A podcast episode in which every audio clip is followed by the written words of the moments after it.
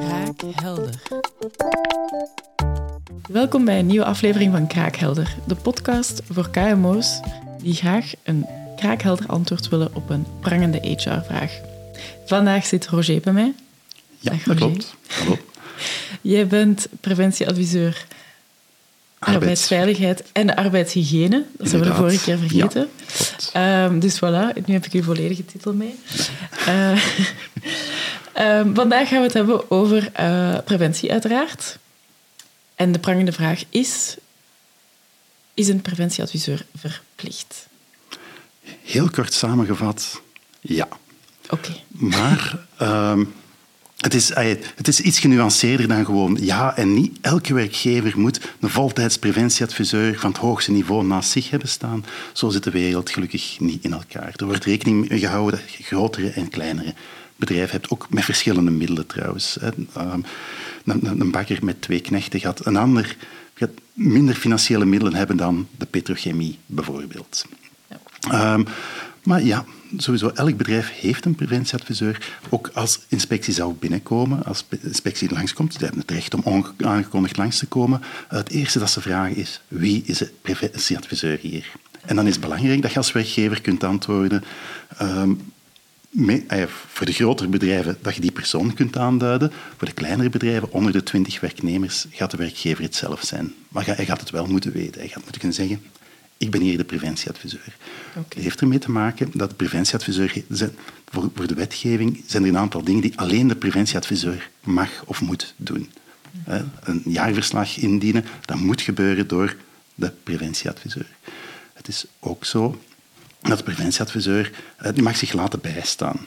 Zo zijn er externe preventiediensten die, de interne preventieadviseur kunnen ondersteunen. En het is ook hoe meer eh, ondersteuning dat je extern haalt, ja, hoe minder werk dat je zelf moet, eh, moet doen. Maar er wordt wel natuurlijk een minimum verwacht aan de, van, van, de, van de interne preventieadviseur. Er is een reden trouwens waarom dat er een interne preventieadviseur moet zijn. Want ehm, er wordt, dat is de persoon die het preventiebeleid zo levend, uit, levend moet houden. De eindverantwoordelijke voor het preventiebeleid is de werkgever, maar de eh, interne preventieadviseur gaat vaak het eerste aanspreekpunt zijn, gaat het eerste ehm, ja, contact zijn van, van, van, de, van de werknemers. Interessant om te weten, een preventieadviseur en een vertrouwenspersoon, dat is niet hetzelfde. Ehm, een ver- dus bedrijven mogen een vertrouwenspersoon hebben. Binnenkort, ik heb in de wandelgangen gehoord dat het verplicht gaat worden vanaf 50 werknemers. Maar een vertrouwenspersoon is iets heel anders, zit in het kader van preventieadviseur psychosociale aspecten.